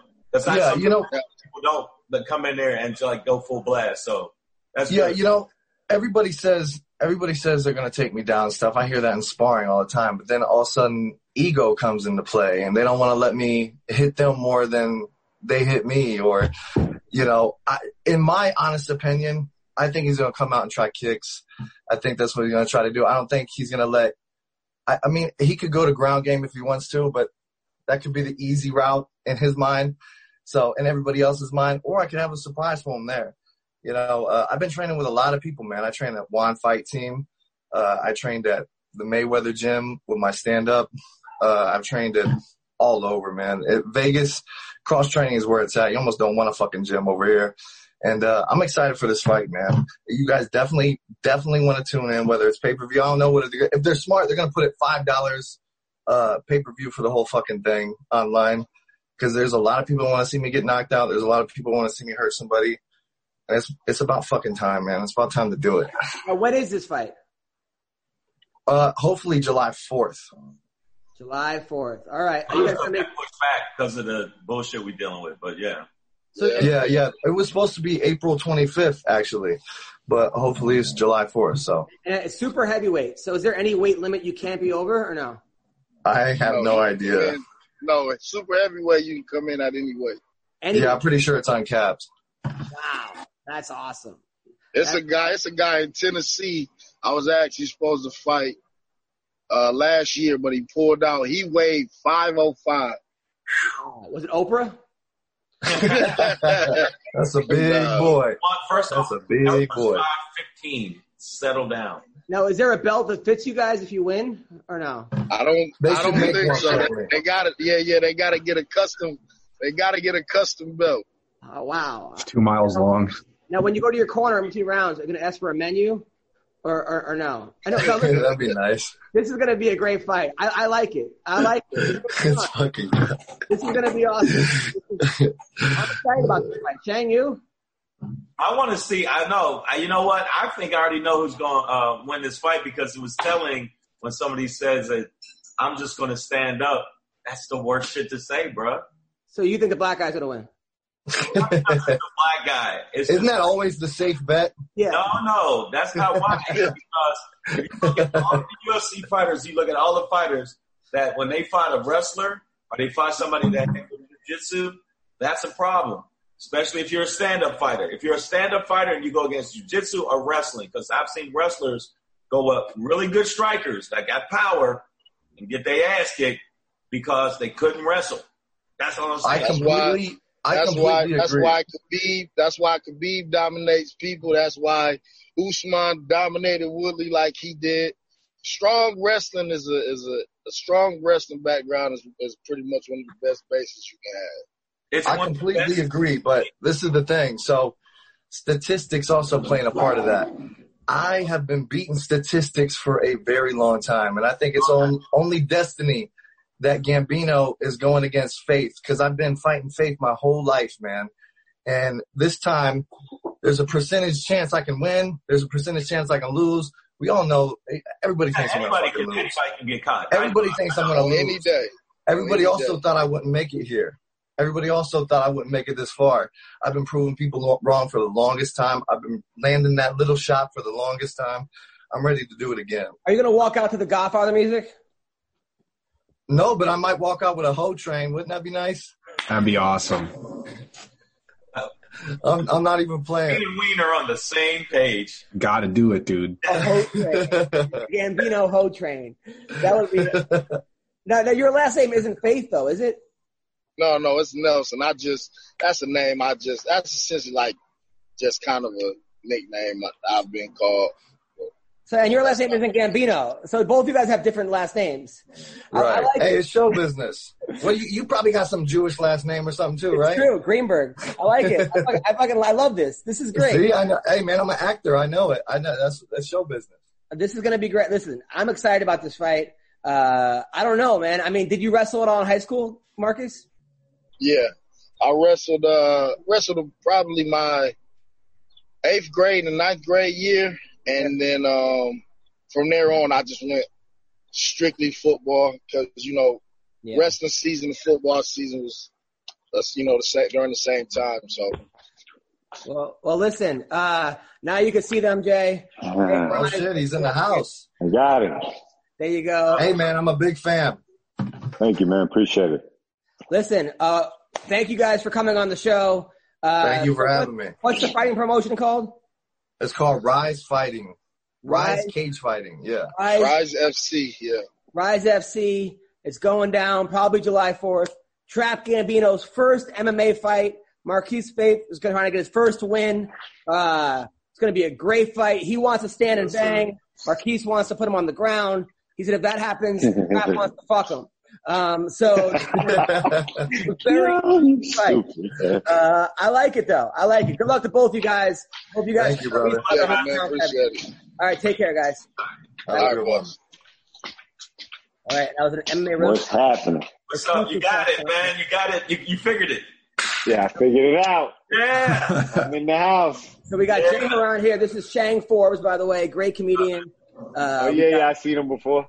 We Good. got Bean Dog. Jay, how's, Uh, how's now? Listen, I know you're a man on the move. You you got like 19 shows in development. You're Yeah, training. right. You're fighting. Your your your girlfriend's a butt model. Uh, how is this? how is this quarantine affecting you right now? oh, I'm fucking everything's done. You know, lockdown. No, uh, no, no checks coming in.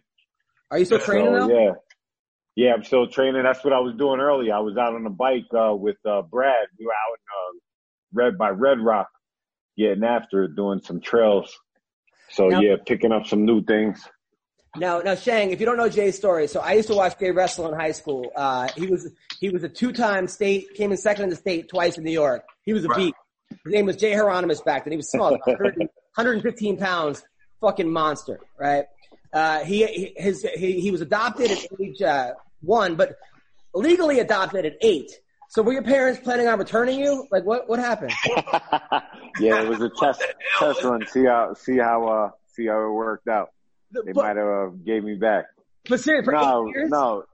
Yeah, well, no, I mean, my, uh, biological mother was still in the picture. So, Oh. um, you know, going back and forth to, uh, to court and stuff like that.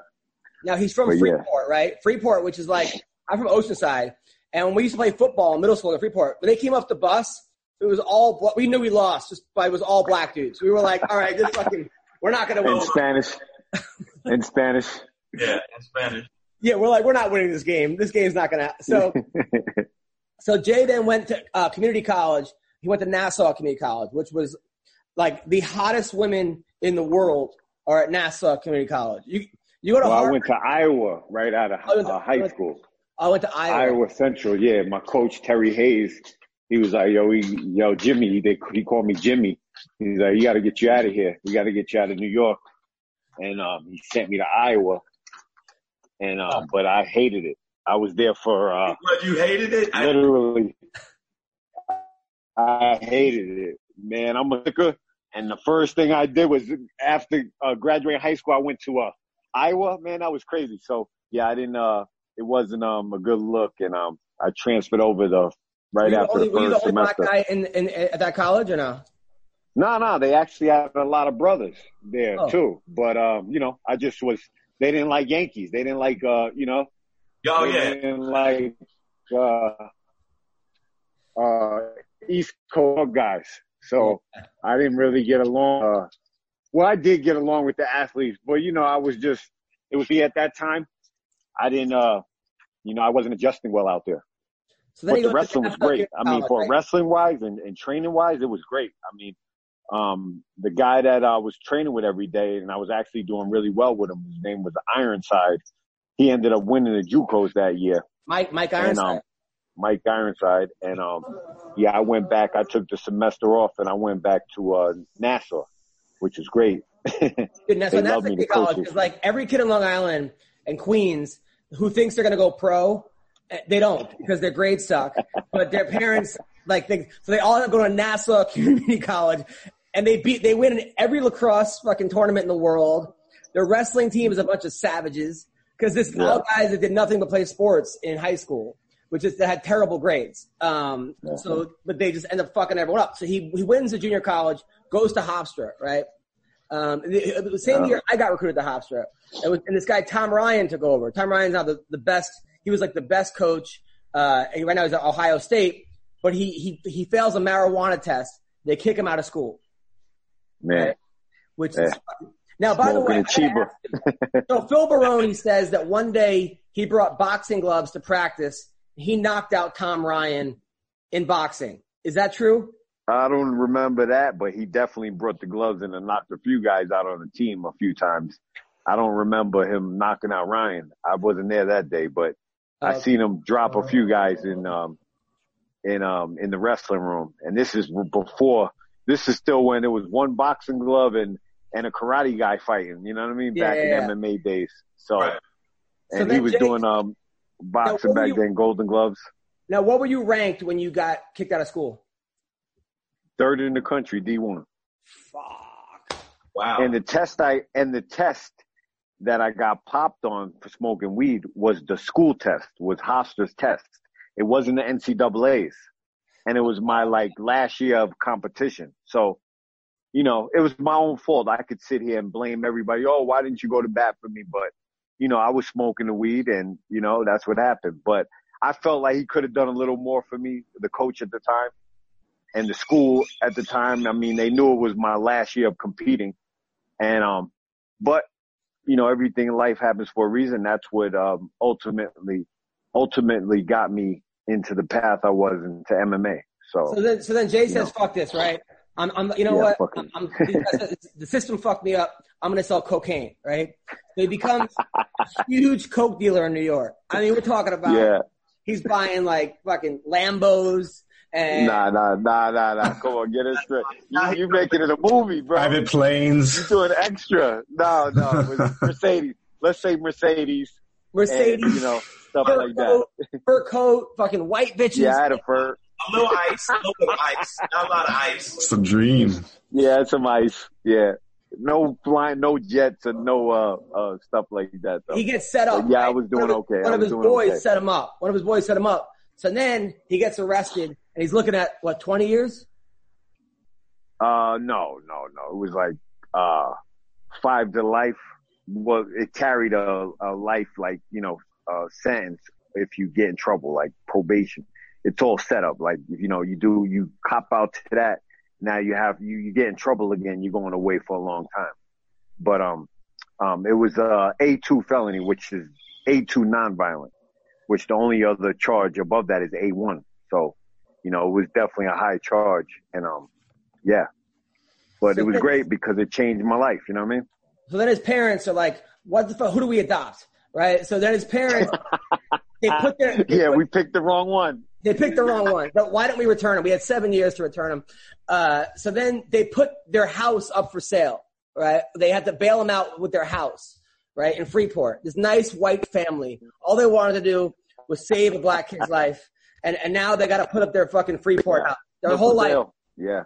Their whole life. So then Jay's like, fuck it. I got to learn how to fight. I'm, I'm going to prison, right? So Phil Absolutely. Baroni True hires, story.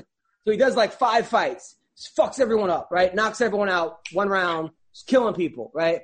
And then the judge goes, you know what? You're a good guy. We're gonna we're gonna let you off, okay? Because you, you went to college. You know, no, they probation. They gave me probation. He moves out to Vegas, right? He joins the gym. Still on probation in New York at that. I rolled the dice again. I went to my PO and said, listen, I'm fighting now. I'm doing great. I got to get out of New York if I want to take it to the next level. I got to get out of my environment. I got to move and train with the real pros. This is when Chuck, Chuck Liddell and, Yeah. uh, Tito Ortiz and Hughes and all of them were in Vegas. This is when Vegas was the shit. Dana White, you know, he's still here, but, um, fight capital of the world. And, um, Baroni was here. He, I was coming out to help him with fights, and I'm telling my PO, I'm like, listen, I gotta go. I'm trying this new career. You know, is there any way? You know, he's like, nope. If you're you're on probation, if you leave without even telling us, you're going to jail. So what do I do? I roll the dice. I start coming to Vegas, and and then um, you know, I'm like, hey, listen, I want to move there. What's the um, what's the um, how do I move here? How do I change my probation to Las Vegas? He's like, what are you talking about? First off, that's not happening. Second of all, if that was going to happen, Vegas is the hardest state to transfer your probation to because, you Yeah. know, look at look what goes on here. There's nothing here but trouble. so, uh, long story short, I moved. I moved anyway, rolled the dice again. And, um, thankfully I had a cool PO. I shouldn't even probably, I'm not going to say his name, but anyway, I guess he was about to retire and he was super cool. And I didn't go see him for a couple months because, you know, at that time I was still coming up. I was still early in my fight career and I had no money to travel back and forth on flights all the time to just to go once a month to go see my PO. So I kind of missed a couple times and now I'm shitting bricks. I'm like, oh shit. Um, next time I go in, I might go get locked up. So finally I just like, you know what? I gotta go in. Flew there, went in, I signed my name on the paper and I'm waiting like I see him come out. He's getting closer and closer to my name and I'm fucking sweating, man. I'm like, oh, what's he gonna say? And then I see him like look down and my name's next. I saw the guy going and that signed in before me. And he's like looking around. He's like looking funny at the name. Like, I know this name. Like, and then he like tells his thing. He's like, come on, come in. And I just kept it real. It was one of the first times in my life. Like, nah, I've kept it, you know, real a lot of times, but I was like totally honest in this situation. I'm like, listen, I had to leave New York if I wanted to better myself and better my career to get out of my environment just to, you know, and I was like, I had to do what I had to do. I didn't get in trouble, but yes, I moved. And is there any way you could help me out? Like whatever you could do for me.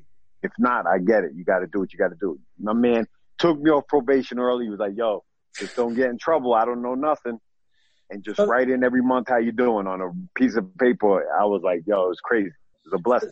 So, so then Shang, so, so then like he, he's training one day, right? And there's some annoying French guy and he fucks him up, right? He's like, if I can, he's beating this guy up, this French guy, right? Then tell him, hey, you're going to have a UFC Yeah. fight against that fucking little scrawny French guy. He's like, sign me up. I'm going to fuck this guy up. It's GSP, right? Right. Uh, So this is his seventh, his seventh fight.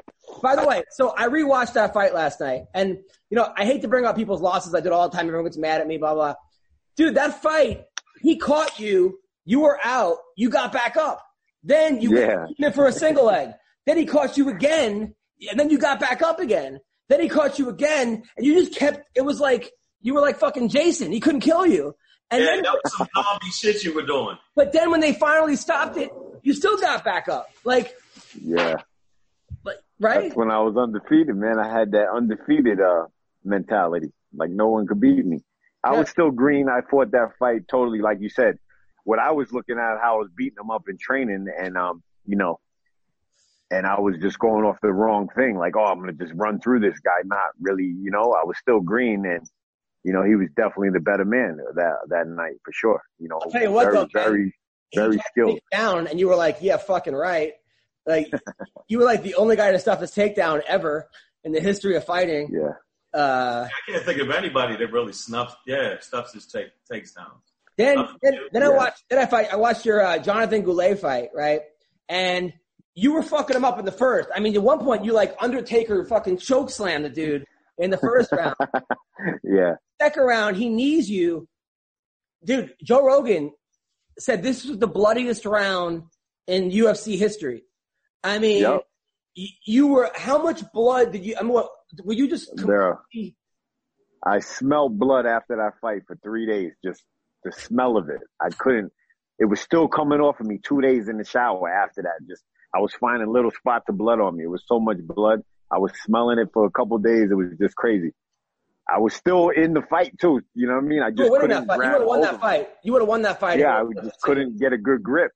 You know, oh. he caught me with a good knee and it just Dude. hit the vein and it was just every time I would grab him, it would just sprout out of my head. Dude, one time you went for Crazy. you had a rear naked choke in, and he got out because of blood. Like I never Yeah, saw yeah. a dude slip. like, but like it was like a slip and slide. Just Yeah, it was definitely a slip and slide. I was, I had his back once. I slipped off just because of my blood was everywhere. It was, it was nuts. Oh my god! And the thing, people are like, people are like, you, you gotta kind of No scar either. Look like, that, dude, that was Nothing. unbelievable. After that, I uh, thought I was Frankenstein. After that, when I had the stitches, it was right down my forehead. You, I mean, look, I'm not gonna say you had an unlucky career because you had a great career. I mean, you had an amazing career. You got the top, top, No top, regrets. top. But there were times that you're like, like that Askren fight, you won that Askren fight, uh, the Ben Askren fight, and then this fight you would have won. Yeah. A different ref Uh, wouldn't have stopped that fight. The Goulet fight, a different ref Yeah. wouldn't have stopped it. yeah. I mean, I don't dwell on anything. I, you know, again, the whole big picture of it, I changed my life from, you know, negative to a positive and what else, what else more can you ask for, you know? Dude, Doing the, something else I love to do now. It's great. the Jason Still in shape. fight, I still get in there. dude, Jason Which? High is a good fighter. Jason High. Yeah, oh that was my fun. god, dude, Shang. Yeah, that was fun. This might have been the. This is the most. I've never seen a knockout like this. He knocked him. I mean, he was out before, and like Jason High is a good fighter, a really good fighter, and Into a different dimension. dude, you came in. You you came in with a. It was like a. It was a, a lead. Step over cross. It was, was, was Yeah. it cross? It was like Ray, a step over cross. It's a it's an actual technique that uh, Ray Sefo taught me eight weeks out from that fight, and he's like, "Oh, you're fighting a southpaw. Try this." And and I love you know Ray Sefo was my big brother, and I watched him even before I met him, and watch him knock out um, Jerome Le Banner, um, Peter Aerts, and all top guys. And he's showing me, and for me, it was it just wasn't clicking. I'm like, you know, big bro, this ain't really working for me. He's like, just try it, try it during the camp, I kept trying and trying it, and then I start, you know, I start getting smooth with it and I start getting finesse with it.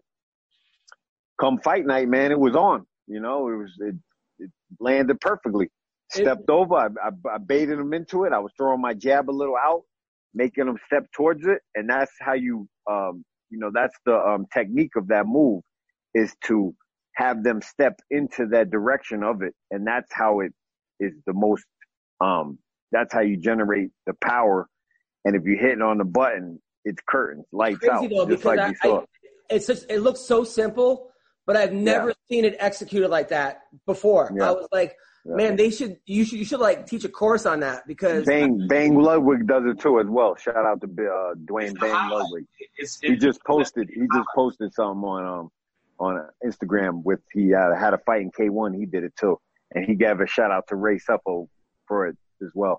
Ray Sefo's the master at it. You know what I mean? And um, I had the uh, um pleasure to learn from him, and um, it was great. It worked. It was a and it was a crazy night that night. There was so many emotions and roller coaster because they actually made my fight the swing bout, which I don't know if you know what a swing bout is, but a swing bout is your fight is get in where you fit in. Pretty much like, okay, stay ready and we're going to put you up now. Oh, no, no, maybe, okay, maybe two fights down the road, uh, the night, two fights after, or you never know when your fight's going to go. So it was a very, well, it was emotional night. Fedor versus Arlovski. It was the affliction card. yeah, yeah, Fedor exactly. Arlovski.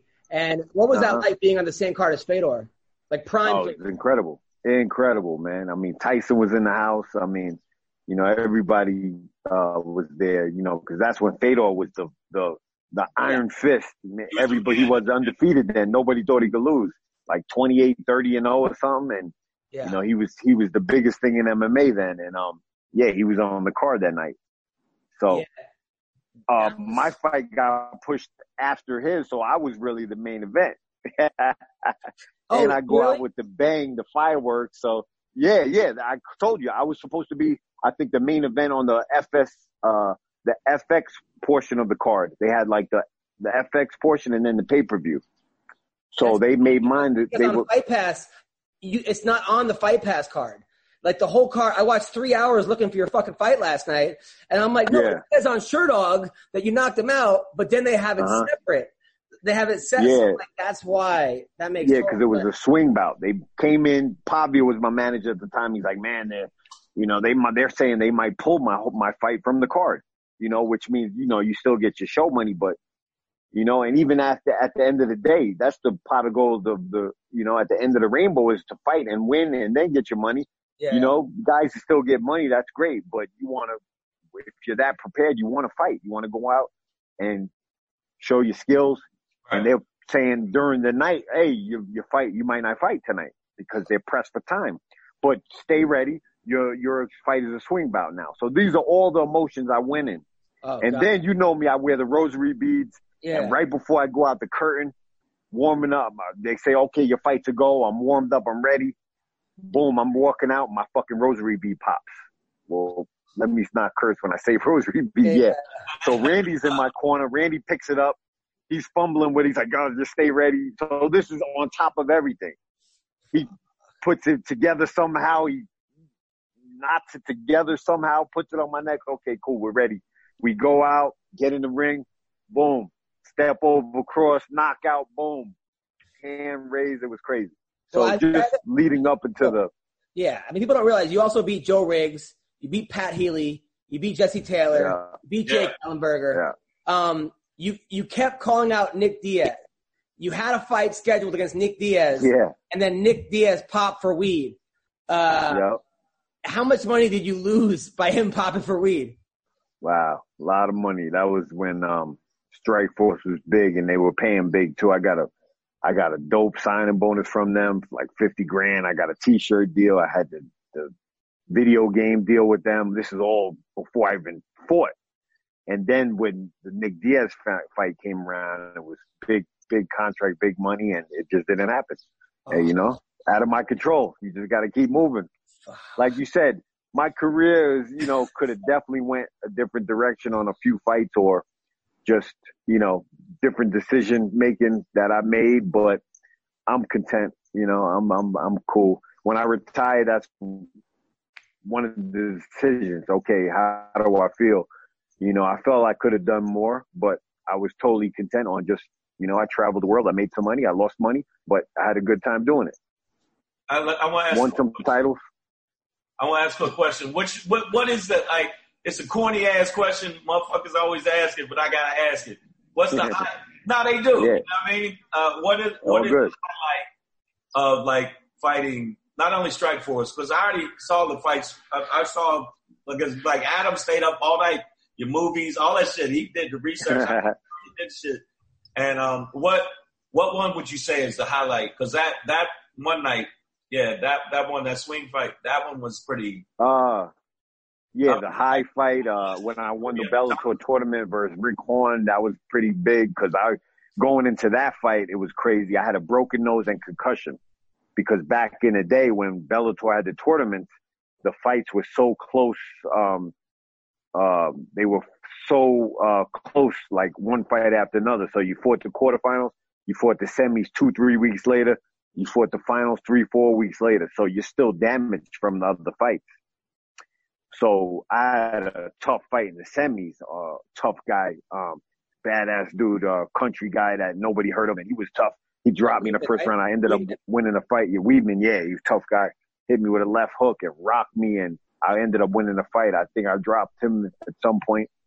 And, um, going into the, the, um, final fight, I already had, was going in with a concussion, broken nose. I told Bellator, hey man, can you give me two more weeks just so I look? could, uh, you know, heal up. And they're like, uh, Bjorn Rebney was the president at the time. He's like, nah, no, we're on schedule. If you can't fight, this when MTV was, uh, Yeah, yeah. uh, when they were, yeah, when they had MTV too.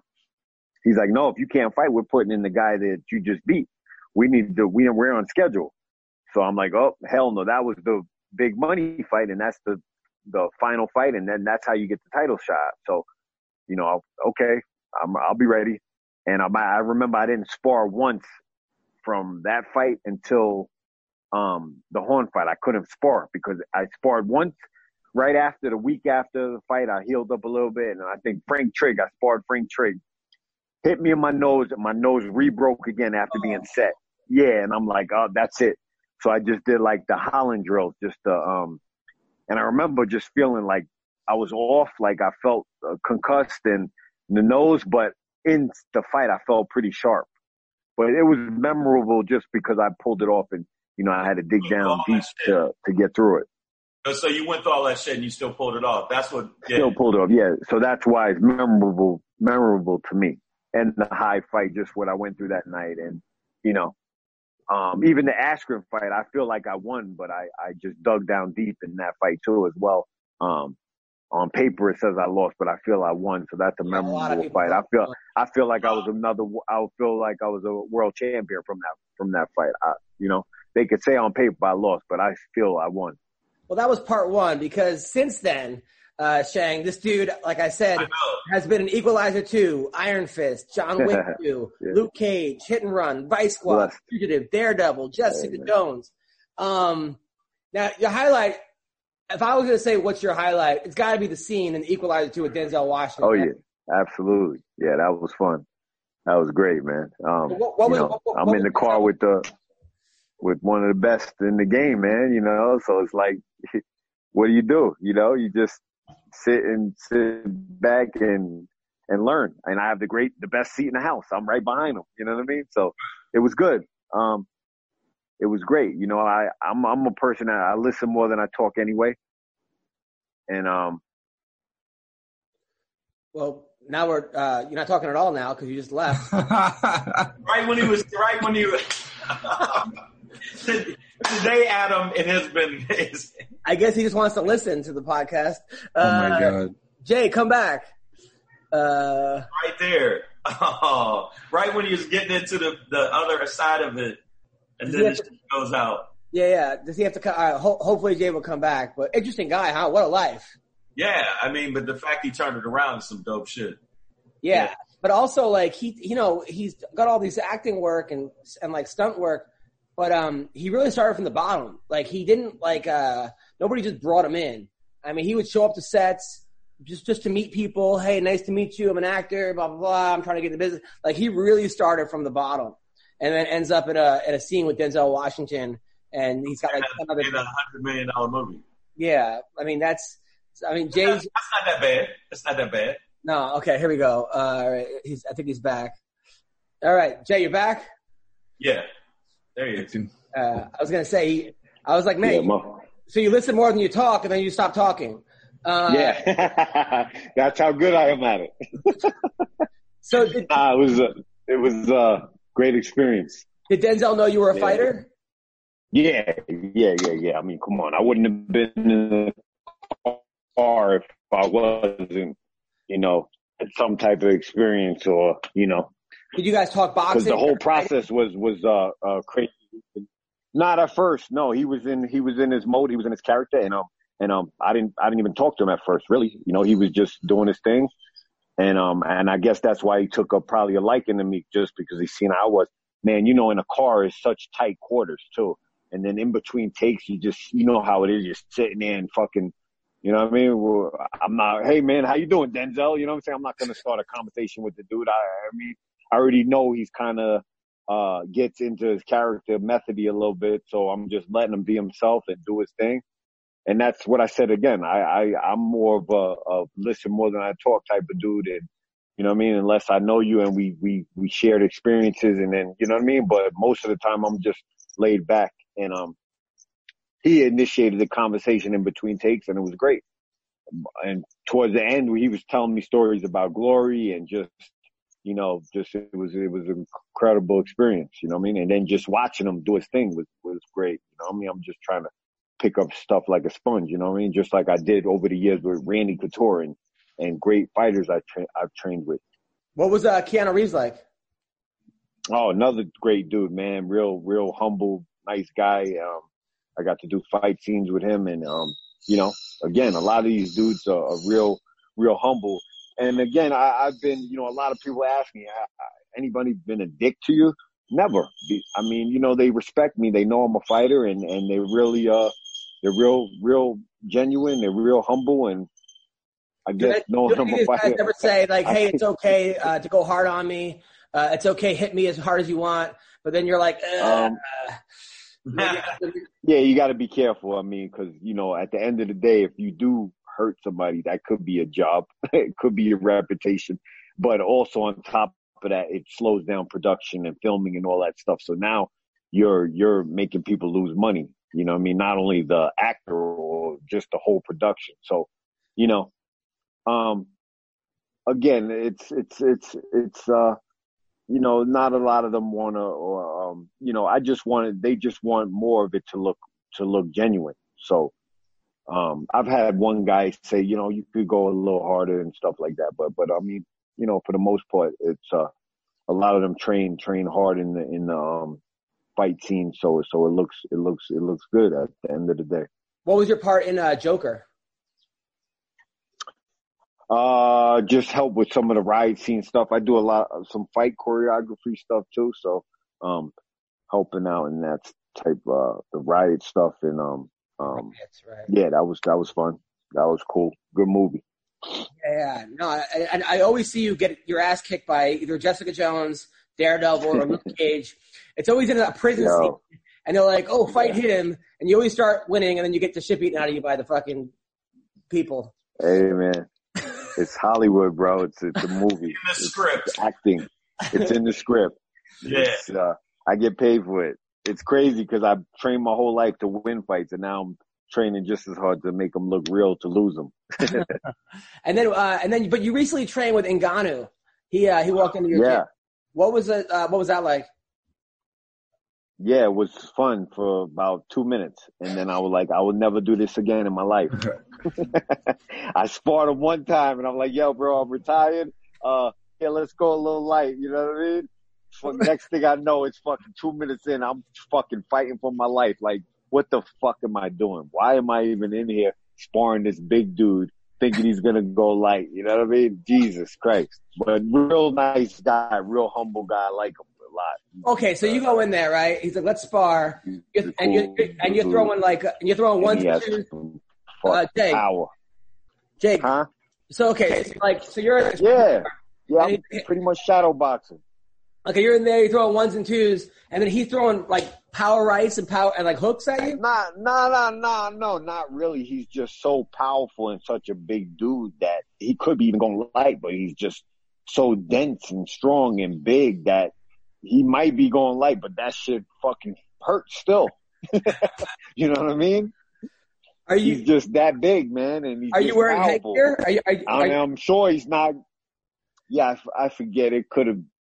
I mean, I haven't wore headgear in a while just because I tell myself I'm not going hard, and then I end up fucking sitting in there, fucking banging with somebody, and you know that's why I know I still feel good about myself because if I fucking quit out there, I'm just will feel like shit about myself. But I'm still in there, like, all right, fuck it, want to bang? Let's bang, but not with Ngannou, except for him. because he's like he's like two sixty five. You're what like one ninety? Yeah, was, yeah, I'm two, 190, 195, pushing 200 sometimes. But yeah, even when I was fighting in the best shape of my life, that'd be stupid to go in there with a guy that size and try to bang with or, you know, when we first started, uh, uh, Extreme Couture, that was, there was no weight classes. You go with the next guy, whoever's available in sparring. I was, I sparred for Forrest Griffin my whole, damn near my whole career. Yeah. Crazy. Now, and, and you were there when uh, Baroni knocked out Hendricks, right? I was there. Yeah. Yep. What yes, sir. Uh, left hook, put him to sleep. You know, night night. I mean, you know, it, it could be a good story for uh uh Hendricks though. I mean, he say, hey, I learned from it. What happened after that? I became world champ. So you learn from shit in this game. I mean, that could have been the first time he got knocked out too, and just been like, okay, he could have went two roads. Like this is not for me, or this is, you know what? I'm gonna get better, and I'm gonna keep my hands up. And that's actually what he did, right? Did anybody ever it happens. do? Did you That's one thing about this sport I love, or any fight sport or combat sport. There is a day when you sit and tell yourself, "Is this for me?" It's gonna happen. It's not if, it's when. When it's uh, in a fight, or whether it's hopefully for you for the guy, it's in training. There will be a day where you say to yourself, "Hmm, should I be doing this, or mm, maybe not so much." You can't fake it. This sport, you can only fake it for so long. That's it. Let, let me ask you something. Has anybody tried to test you in the streets? Like, when you, Um, I got to I got to yeah. show 'em. I got to show them. Uh, but you know, once you become, you know, professional or not, you know, there is some jerks out there that still want to try to prove themselves. But I mean, once you start getting paid for it, man, it's like, do I want to knock Joe Schmo out over here for no reason? And you know what I mean? It's you know, it's more of the guy that's insecure that's on the fight, uh, street fighting, and a guy that just starts training, trying to, um, you know, go out and start some shit on the street. If you're a professional and you're getting paid for it, you know, it's likely that you'll be able to separate yourself from the situation than, you know, um, egging it on or making it worse or putting gas on a fire because, you know, now there is some times where you, there's a situation you can't walk away from or something, but most time, you know, guys drunk and say some slick shit and I'm just like, whatever. As long as you don't touch me, I feel like I'm, I could diffuse the situation. Now, if you touch me, Now, Now your now, you- now your girlfriend. I, I don't want to bring up your girlfriend, but she is like she's got what like three million followers on Instagram. Like her Yeah. her, her, her butt's in a different universe. Okay, uh, like um, and and and she wears like some tight clothing. Uh, Yeah. How many times are you with her in public and guys are making stupid comments and you gotta? Well, I train, you know what I mean? It's just the same thing with, with my woman. She, she already knows the, the deal. She diffuses it before it gets to me. And most times, nine times out of 10, a guy will understand, yo, I'm with my man. He's right there. Done. That's okay. If you got a pretty girlfriend and a guy tries to talk to, if he doesn't see you, as long as it's not disrespectful and it's handled professionally by your girlfriend or he just understands, oh, she got a man, oh, she's with a man. Okay. Sorry. My bad. Cool. Right. Keep it moving. It's going to happen. It's going to happen. But if there's an idiot, which there is some, and they keep disres- if they even disrespect and touch her, you know, that's when I, I probably would get out of out of character on a situation like that.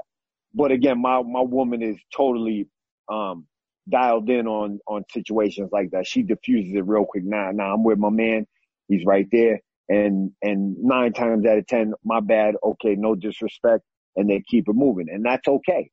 They didn't know that she had a man, or he was right there standing there anyway. As long as it's not a fucking drunk ass dude grabbing um up on my woman or or touching her or disrespecting her or cursing her out, I'm cool.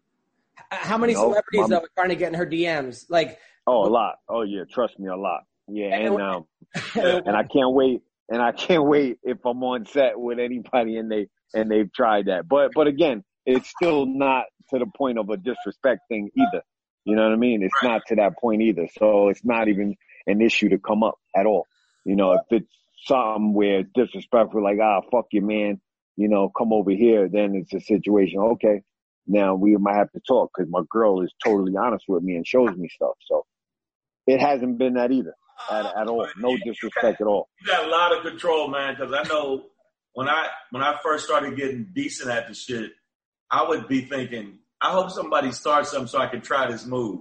Is that Yeah. Up? Does that make me crazy? Because I used to think, oh man, I've been working on this kick for like fucking months, and then I was Yeah. like, help somebody do some shit But that's so I can take yeah, it. I mean, it's normal to feel that way, but I, but how you feel, I try it out. So when you feel like I'm learning this move, I want to try it. I go try it against the best guys in the world to see if it works in training. You know what I mean? So it's like want try it on this. after I leave there, yeah. yeah, see, you know, nah, that's, that's no win for me. I, I, you know, when I fought on TV, I got paid for it. So it's like, why would I want to do it on the street? You know what I mean? I, what I want to do uh, when I'm not in the gym is, or in the ring fighting is relax on the couch and do a nothing, no, no arguments with nobody. No, you know what I'm saying? Yeah. Like, my you're, old lady, like the most my straight- old lady you don't good. do drugs. You don't smoke weed. You don't, uh, you, you don't, you don't fuck around. Like you're like a, you, I mean, you, you just bought your Right. second house. Cause I did all that shit in my fucking life, man. I did fucking selling drugs. I fucking smoked weed. I smoked out like fucking Cheech and Chong. I fucking traveled the world. I fucking did every crazy thing. So I'm just trying to relax, man. You know what I mean? And you just bought your second house, right? and I still play gangsters in movies. Yeah, yeah. Thank God. Um, you know, I'm blessed. I bought another house, and um, yeah, it's it's it's okay, man. It's I'm doing okay. You know, not right this second because the whole pandemic, but hopefully this uh we find a virus, and I mean we find a virus. Yeah, yeah. Hopefully we find a vaccine. And um, everybody gets back, the economy gets back, and everybody gets back to work. The fighters get back to fighting. You know, it's it's uh, crazy times we're in. I got- well, you're doing great, man. Fucking Shang, how cool is this fucking Jay Hieron? I mean, no, I'm gonna tell you, man. Um, Well, we was trying to waiting for you to get online. I was like, "Yo, man, when's you gonna get online?" like, how how you? Yo, I'm. I was. I know, man. My bad. I was on my bike running around with uh Brad in the in the hills out here, and I totally spaced out and forgot about the the interview. And then I forgot to download the Zoom thing because I've never done this. It's all good. But we here, man. We made it work, brother. We here. we made it work, man. We made it work. Yeah, You're killing it, bro. Tell Tell tell the lady I said hello. Uh, no doubt. We'll uh, do. Uh, I'll, I'll, see you next time I'm in Vegas. Uh, Shang, thanks for being on the podcast. Thank you. Right, man, thank Yo, you. my man Shang, good to meet you, brother. When I come to Vegas, man, definitely need to come check me out. Yo, get my get my uh my math from Adam. Okay, done deal. All right. All right, take care, guys. Thank you, guys. Түүний